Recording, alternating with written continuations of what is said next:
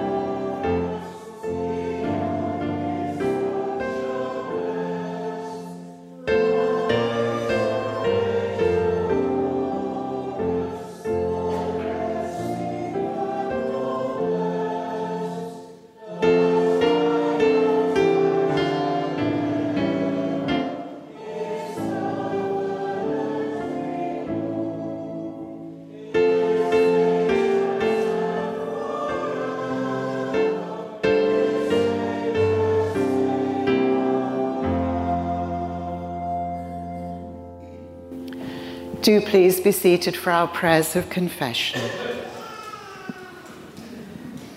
Let's just take a moment of quiet.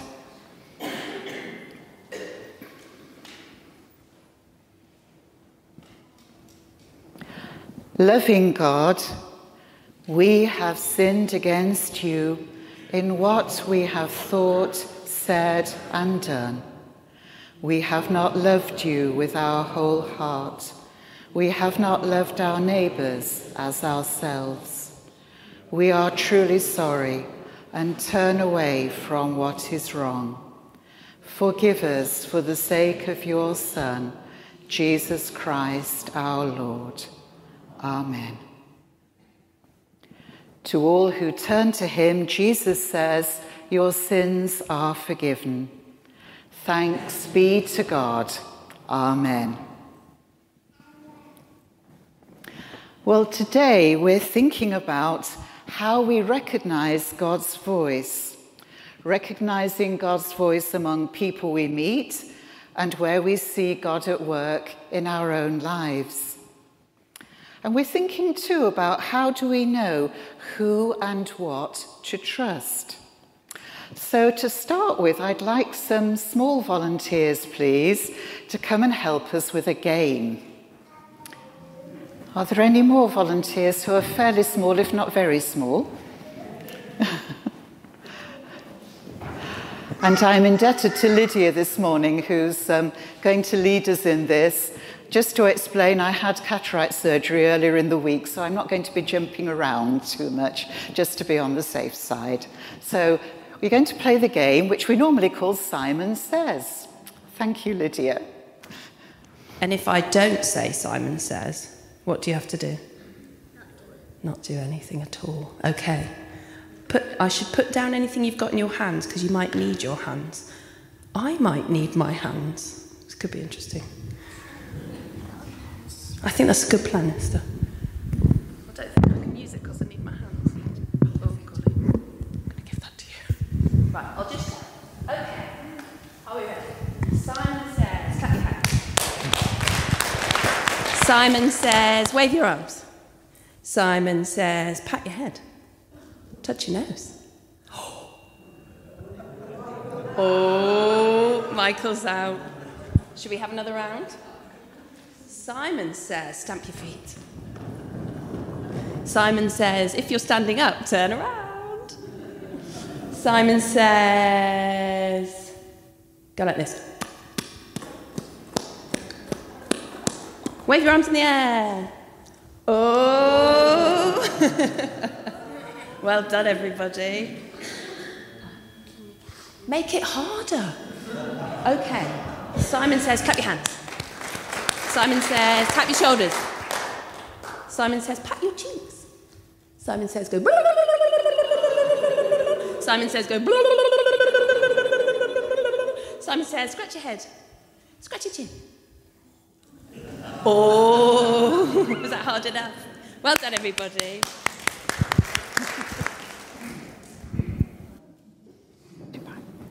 Well, you did really well, and thank you so much for all the bigger volunteers who joined in at the back there. Thank you.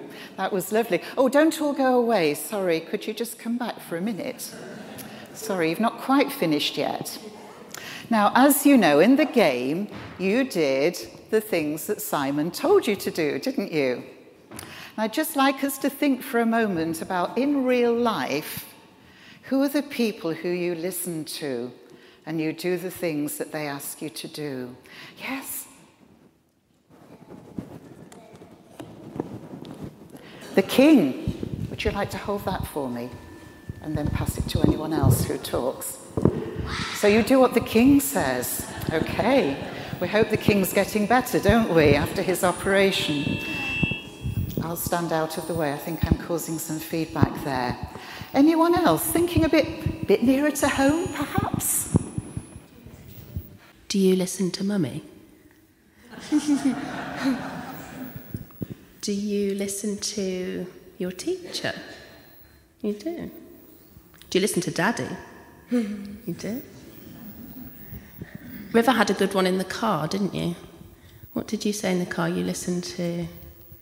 What's her name? Tessa. Tessa. Your friend Tessa. We listen to our friends. Who does Bram listen to? Everybody's listening very hard.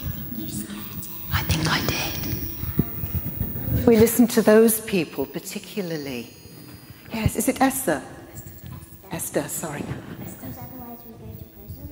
Oh, if we didn't do what the, what the law says, we go to prison. So we do what, yeah, what a policeman tells us, perhaps. What about mums and dads? Why do we trust them and think what they tell us is a good thing? Because they keep us alive. After us, don't they?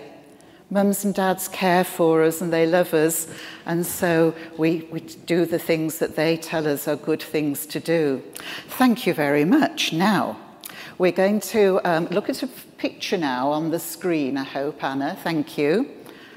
Okay, does anybody know what sort of a hat that is? What's that called? A what sort of hat? A top hat. A top hat, yes, that's right, it's a top hat. And a top hat is a hat that's taller, isn't it, than it's wide? Uh, taller than it's wide? Some people are saying yes. I can hear some mutters here, perhaps.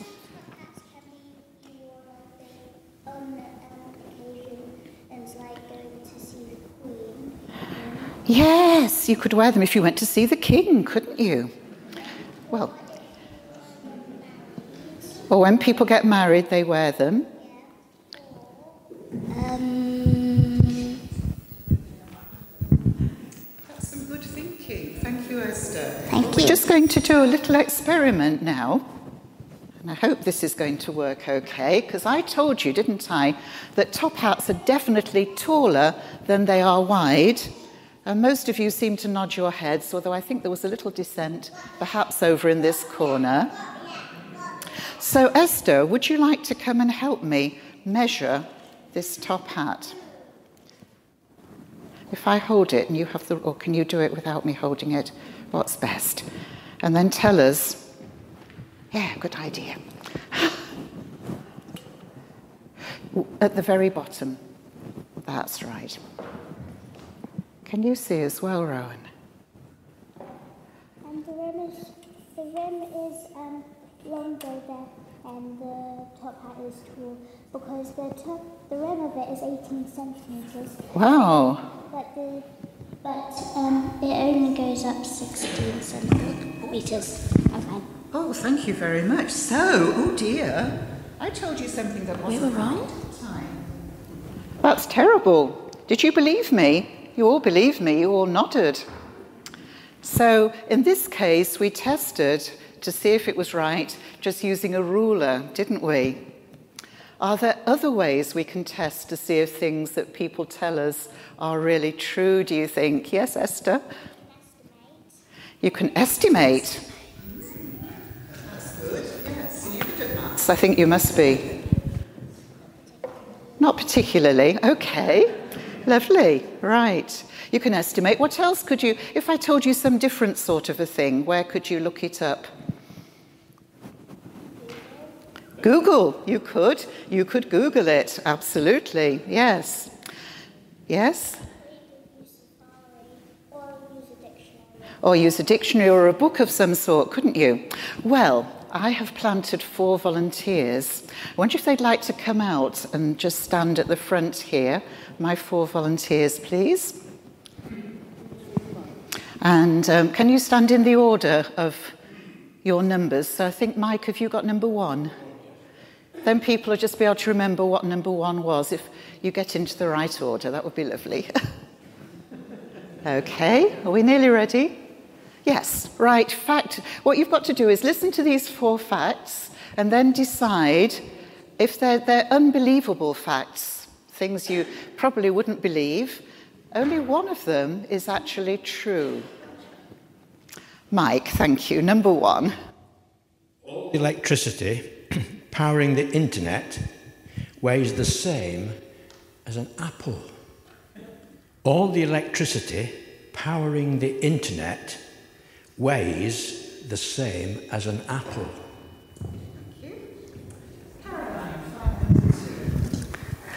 The packaging problems of round fruit can be solved by making them square. The packaging problems of round fruit, fitting them all into a box, can be solved by making them square. Six generations back, the average person will have 128 great, great, great, great grandparents. That's four greats. Ident- identical twins have the same fingerprints. That's identical twins have the same fingerprints. Make your decisions. And in a moment, I'll ask you to put your hands up. Okay. Who thinks that number one was the true fact? Hands up, please. One, two, two people. Okay, thank you. Fact number two. Can't see any. Um, oh, one. One. John says it's true. Okay. Number three. One, two, three, four, five, six, seven, eight, nine, possibly ten people. Right, and fact number four. One. You can change your mind, but I don't think it'll make any difference to the scores, will it? Which one were you going to go with, Esther? Okay, that was the biggest one anyway, wasn't it? Okay, so number three, that was Anna. Was your fact true, Anna, the one that most people voted for? False. It was false. And actually, if you have long enough to work it out and you can do your two times table, you can work that one out.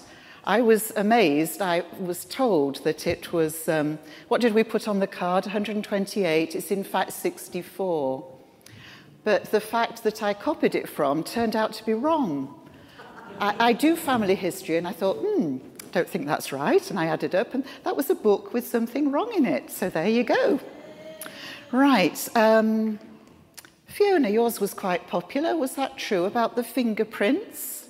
Twins having the same fingerprints um, is false. It was false as well. That's a relief for, for twins in case they've got a naughty twin, isn't it? They can't be identified. Okay. Um, who's, who was next? Um, this, oh, okay. Electricity or the square fruit. That's right. Well, we didn't get, we got two, did we, for the um, weight of the electricity, or just one or two? Mike, was that right? It was false. It was false, yes. The, people seem to vary on this one because, Esther, I did Google it to find out. and and the, uh, the original fact was an apricot, which is quite a bit lighter, of course, than an apple. Some people think it could be even lighter than that, depending on how you work it out. Well, I hoped we were going to play Would I Lie to You, but it was too complicated, I'm afraid. It would have been fun. Now, so Caroline had the true one. Read it out again, Caroline, please. Packaging problems of round fruit can be solved by making them square. And indeed, they do it in Korea and in China and perhaps Japan. And they grow the fruit in plastic molds.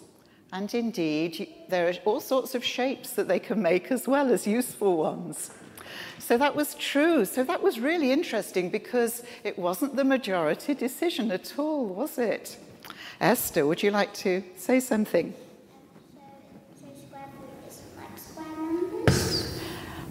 It just was an, an, apple that had grown into a square shape. If you look it up on Google, you can find it. Okay? And lots of other examples. So that's good, isn't it? Were there any, how did you make your decisions? Were there any sort of clues or pointers to what made you decide? Was it anything to do with, I mean, they're all, you know, good people who we know, so it's not that any of them are unreliable, except when I ask them to be. Esther, what did you think? You estimated something. Yes, you could have estimated number three and found out that it was false, couldn't you, in fact? You could, yes. Anything else? Any other reasons at this point? Okay, well, what about when we're thinking about matters of faith and what we should do? What are the criteria we use for that, do you think? Some of you older children. well, how can we think what it is that God might want us to do? Thank you for your help, all of you. If you'd like to sit down, you can do. Thank you so much.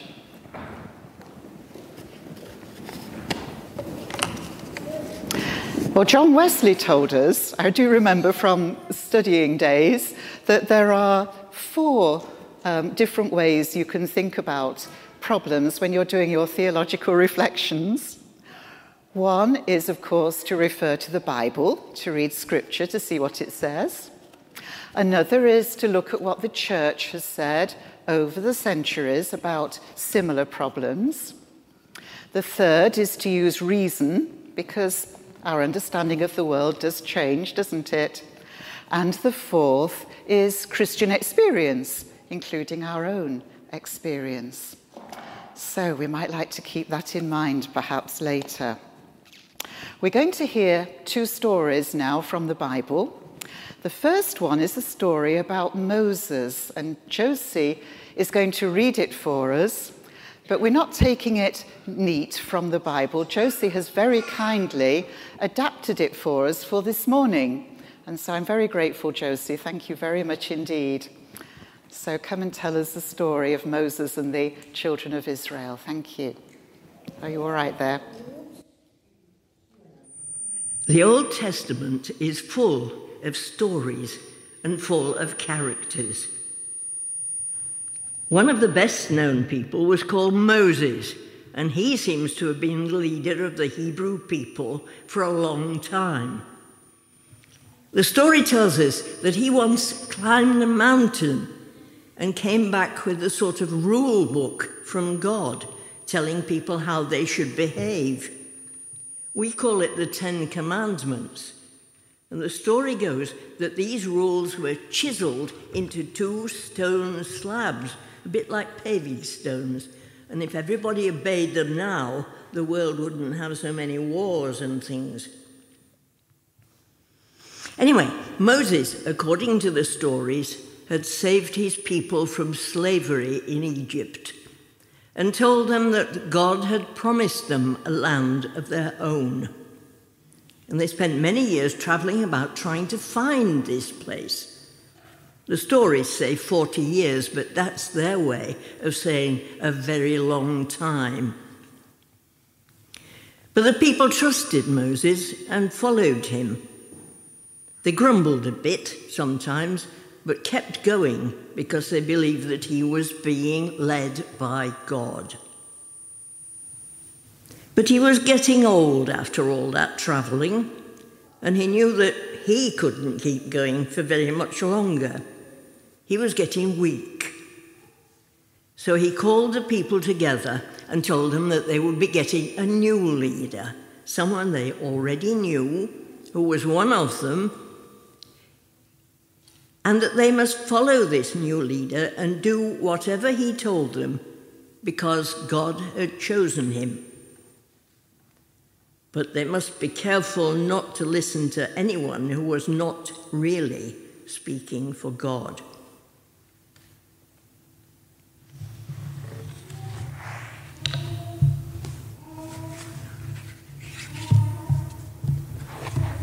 Second I was going to say reading uh, from the New Testament is from Mark's Gospel, and it's the time immediately after Jesus has called, called his disciples.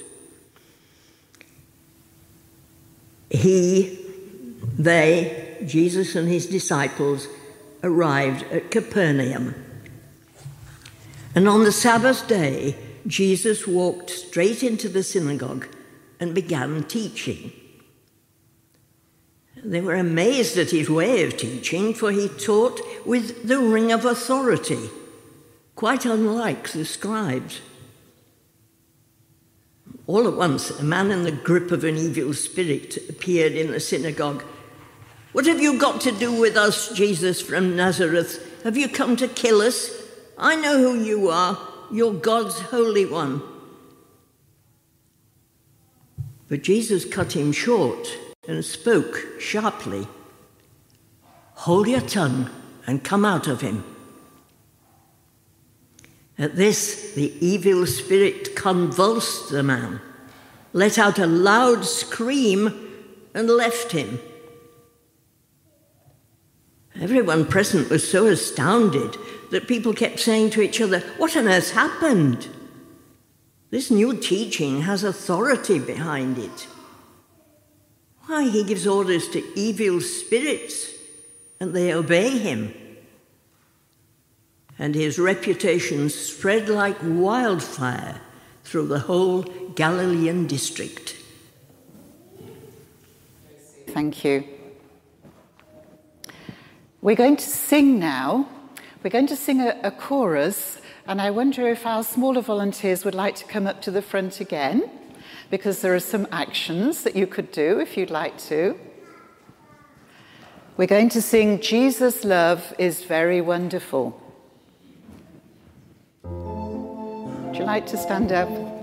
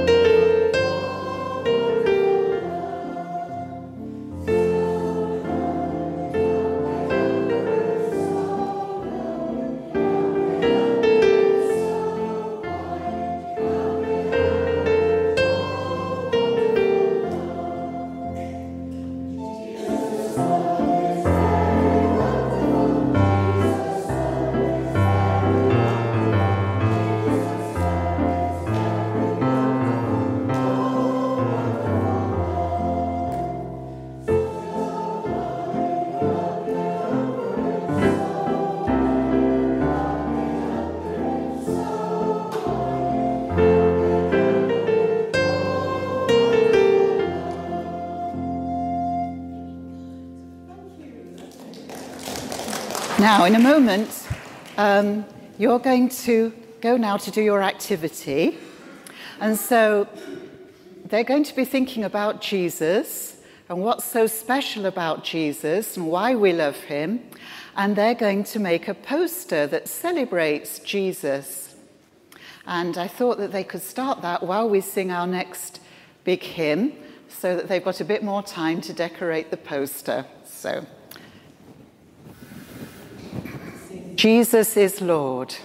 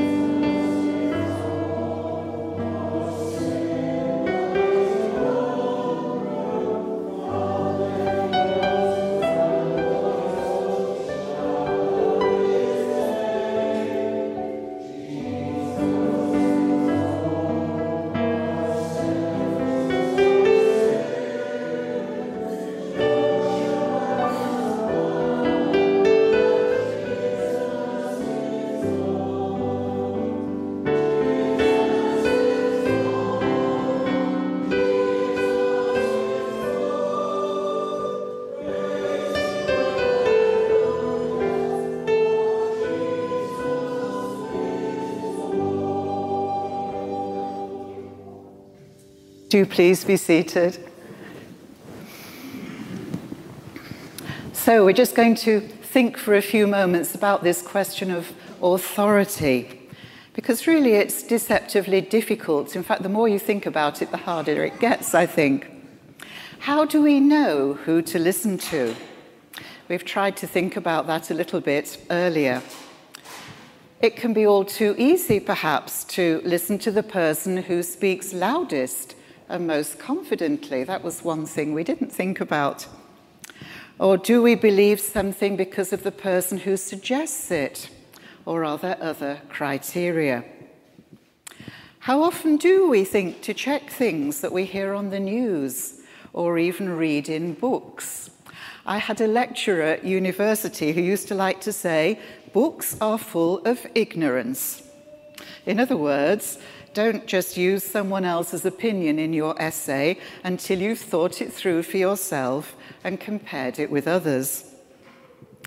In today's world, the media, so many voices compete for our attention. But when we come to think about it, how many of those voices are true to the values of the kingdom of God? And which of those views should be very seriously challenged? As we've heard, Moses warned the children of Israel to be discerning in who they listened to. And he had good reason to be worried if you think back a bit in their history. In the past, when he left them to go up Mount Sinai, when God gave him the Ten Commandments, they thought he wasn't coming back and they had a vote. They voted either to go back to Egypt or because they didn't know what to do about God anymore, to make a golden cow and worship that. And the result of the vote was that they chose the golden cow. Anyone who's perhaps recently watched an episode of The Traitors will know that a majority decision is not always the right decision. Now, as Moses was getting old, the need for a new leader had become apparent. And as we know, the prophets had a very important role. They were people who interpreted what God was saying to the people, and they also had a role as lawgivers. But they were not always listened to and believed in the same way that Moses had been. After all, Moses demonstrated real care for the people he was leading, didn't he? And the other thing about Moses was he certainly spent a long time in prayer or a long time up the mountain speaking to God. A belief arose over the centuries that eventually God would send a prophet who would resolve all the problems of the past. On one occasion, of course, John the Baptist sent a message to Jesus asking, Are you the one who is going to come, or are we to expect someone else? Epiphany, the season of the church's year that we're in at the moment, has been all about people recognizing who Jesus was. The three wise men who brought their symbolic gifts of gold, frankincense, and myrrh Simeon and Anna, the faithful elderly people in the temple who recognized the baby Jesus as the promised Messiah. The Spirit descending at Jesus' baptism. Today's reading reports an incident in the synagogue where the people were impressed by the authority of Jesus' words. I looked up the paraphrase called The Message, and they had some interesting versions. They said they were surprised at his teaching, so forthright, so confident, not quibbling and quoting like the religious scholars. But not just that, the evil spirit apparently recognized Jesus, and Jesus cast it out of the man. Again from the message everyone there was spellbound, buzzing with curiosity. What's going on here? A new teaching that does what it says. Jesus certainly spoke with authority, but that's not all. He lived out his preaching in his actions. healing the sick, forgiving the sinner, mixing with outcasts, feeding the crowd, and bringing people close to God. Preaching and living the love of God without fear of the consequences. And most importantly, spending a lot of time in prayer with his Heavenly Father. Well, we've been thinking about some of those things in church during the last few weeks. Throughout his life, Jesus showed us who God is. And as Christians, we too are called to live in such a way as to point to God. Naomi reminded us that we each have our own word that we can embody and try to live out. Romeo invited us to think about what is our own personal gift that we can offer. But this doesn't apply just to individuals, it can also apply to church congregations. At the beginning of our service, we acknowledge that we don't have to seek God all on our own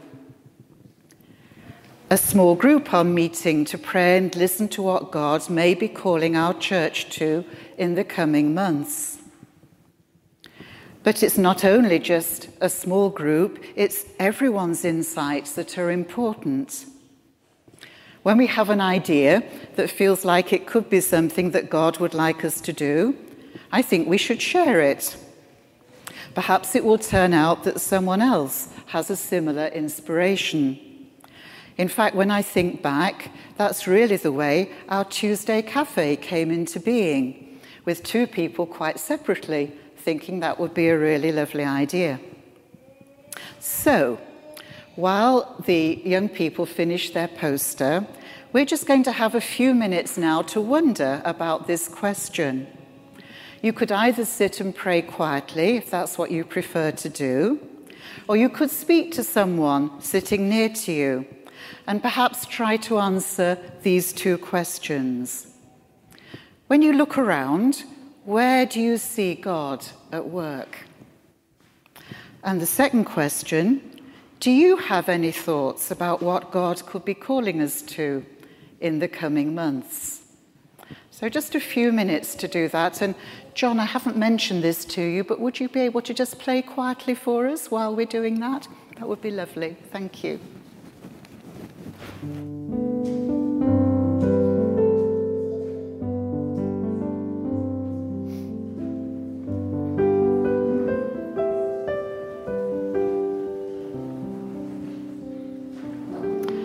So the young people are bringing us now. Would you like to bring the collection over to me first?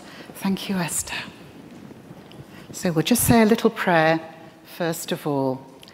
Loving God, we thank you for all the gifts that you give us. Please take the gifts that we have brought this morning and with them all that we have and all that we are to try to build your kingdom of love and peace.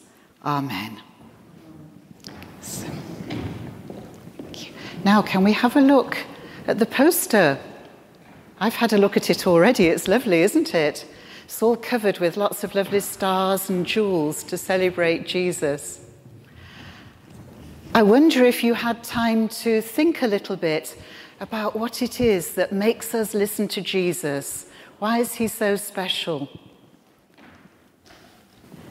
Oh, we haven't got the microphone, have we? Esther, would you like the microphone, please? I know the tester wrote something on the poster. Could you tell us what it is? Uh. I'll show you.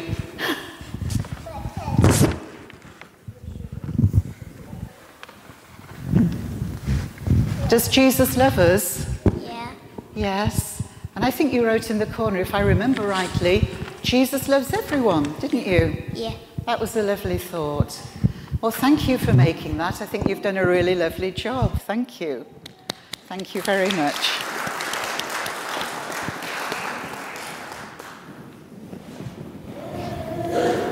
So we're going to sing again now. Christ is the world's light.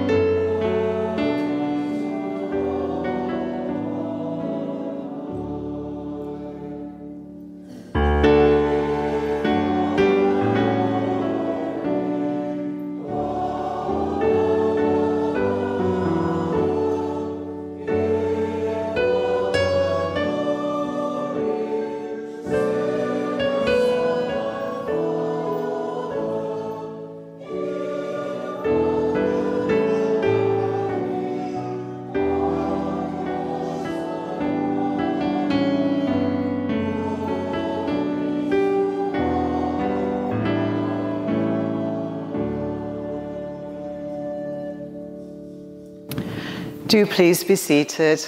And Caroline's going to give us the notices now.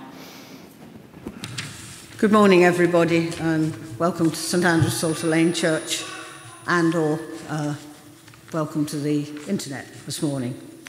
Um, I hope you've all seen the notices, which, as usual, are full of important uh, information. Uh, I noticed that uh, the uh, birthday of the Diocese of Sheffield today, so um, you might uh, continue to remember that in our prayers. Um, you'll probably be wondering how Naomi is, and sadly, she's still unwell. Uh, the antibiotics that uh, she first had didn't um, have any effect. So she's been signed off for another two weeks. So uh, please continue to remember her in your prayers. And if you need to contact a minister, um, the wardens and stewards and uh, Judith have got the uh, details of somebody. So if, if you need to contact a minister, speak to a warden or steward or Judith. Um, there's somebody officially covering. Um, and uh, obviously wish her well. um, it isn't only the uh, Diocese of Sheffield's birthday today, but also Josie has uh, got a little bit older, so we'd like to wish her a happy birthday.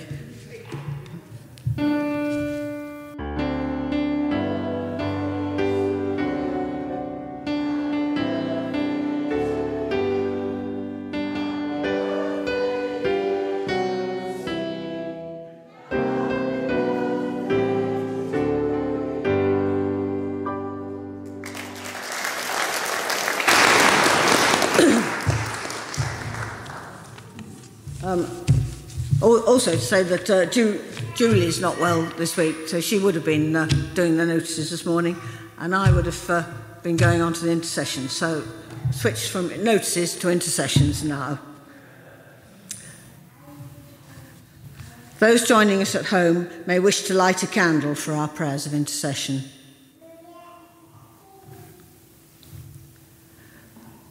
Almighty God, our Heavenly Father, you promised through your Son, Jesus Christ, to hear us when we pray in faith.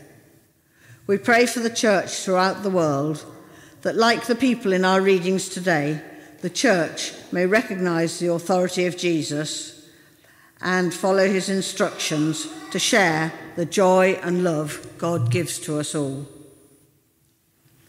We pray for our bishops, Peter and Sophie, and Circuit Superintendent Romeo, and especially for Naomi, that she will soon return to full health and all who work for God's community here at St Andrew's Psalter Lane, that we may support her according to our gifts.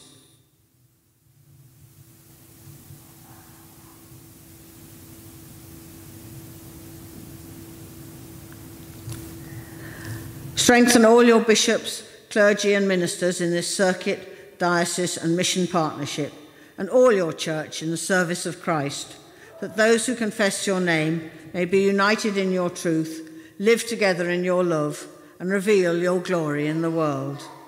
Lord, in your mercy, hear our prayer.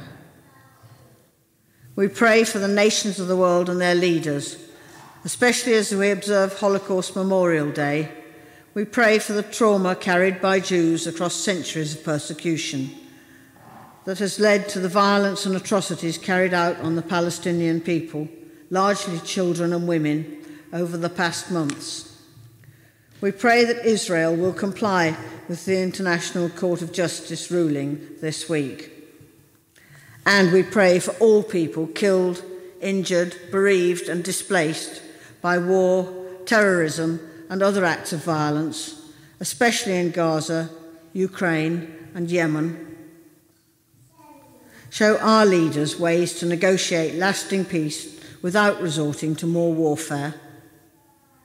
We bring before you the increasing hostility between Hindus and Muslims in India over the new Hindu temple in Ayodhya, built on the site of a mosque demolished in 1992.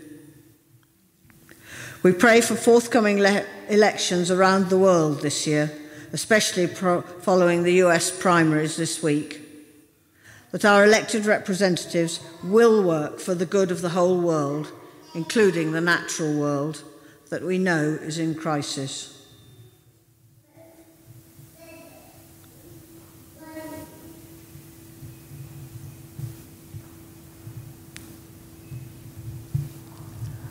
Bless and guide Charles our King. Give wisdom to all in authority and direct this nation and every nation in the ways of justice and peace that we may honour one another and seek the common good. Lord, in your mercy, hear our prayer. We bring before you our city, our region, our friends and families. We give thanks that Sheffield has survived the storms this week without much damage. And we bring before you all those who have been flooded, been without power, suffered damage to their homes, cars, communications, and livelihoods all over the country.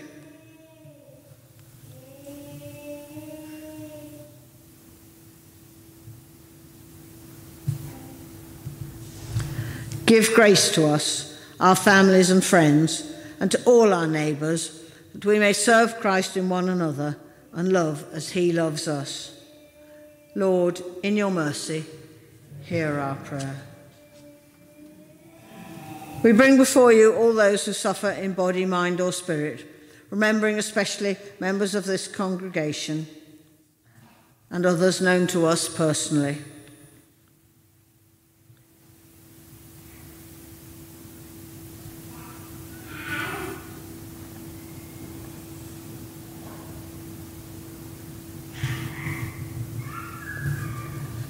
Comfort and heal them. Give them courage and hope in their troubles, and bring them the joy of your salvation. Lord, in your mercy, hear our prayer. Hear us as we remember those who have died in the faith of Christ, or without any faith in Christ.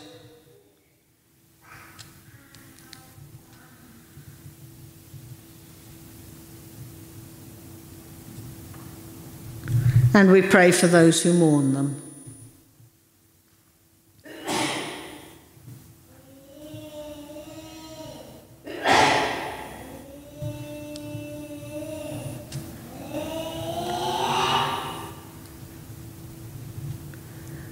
According to your promises, grant us with them a share in your eternal kingdom. Rejoicing in the fellowship of St. Andrew and all your saints, we commend ourselves and the whole of creation to your unfailing love.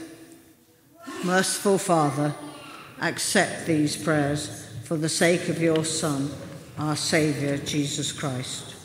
Amen.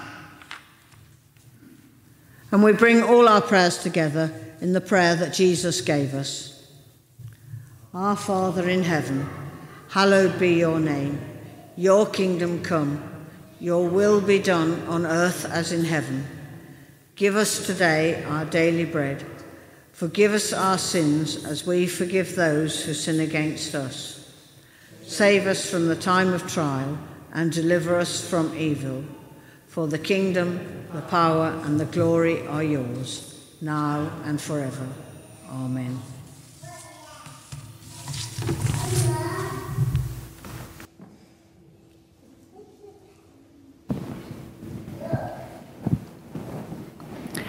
We're going to sing our last hymn now, and I think we're going to get the musical instruments if some people would like to come and join in with those as well.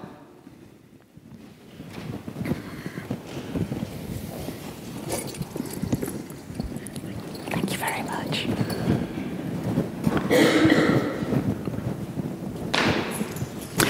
So we're going to stand and sing. Jesus put this song into our hearts.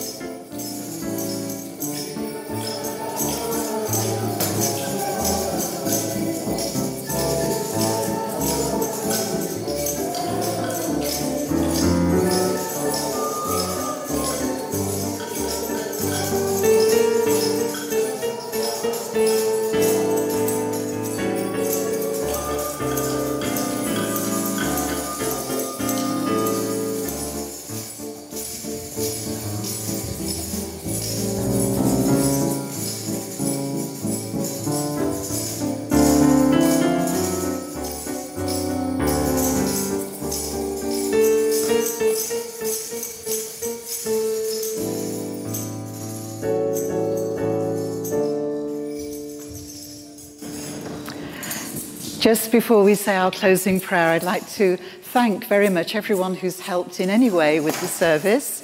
Thank you to the band for all the um, playing, especially as well. And thank you to Caroline for stepping in at the last moment. And we do send our love and prayers to Julie because I do know that she'll be watching us and she would like to have been here this morning. So let's say our prayer, and then at the end of the prayer and the grace, um, some of you might like to dance to that as well, play, play musical instruments. So I've asked Fiona if she perhaps lead us in that. Uh, if you don't want to, that's absolutely fine because the service will have finished. So let's pray. Lord, help us to hear your word and to speak it. Help us to know your truth and to show it. Help us to feel your love and to share it. In Jesus' name, Amen.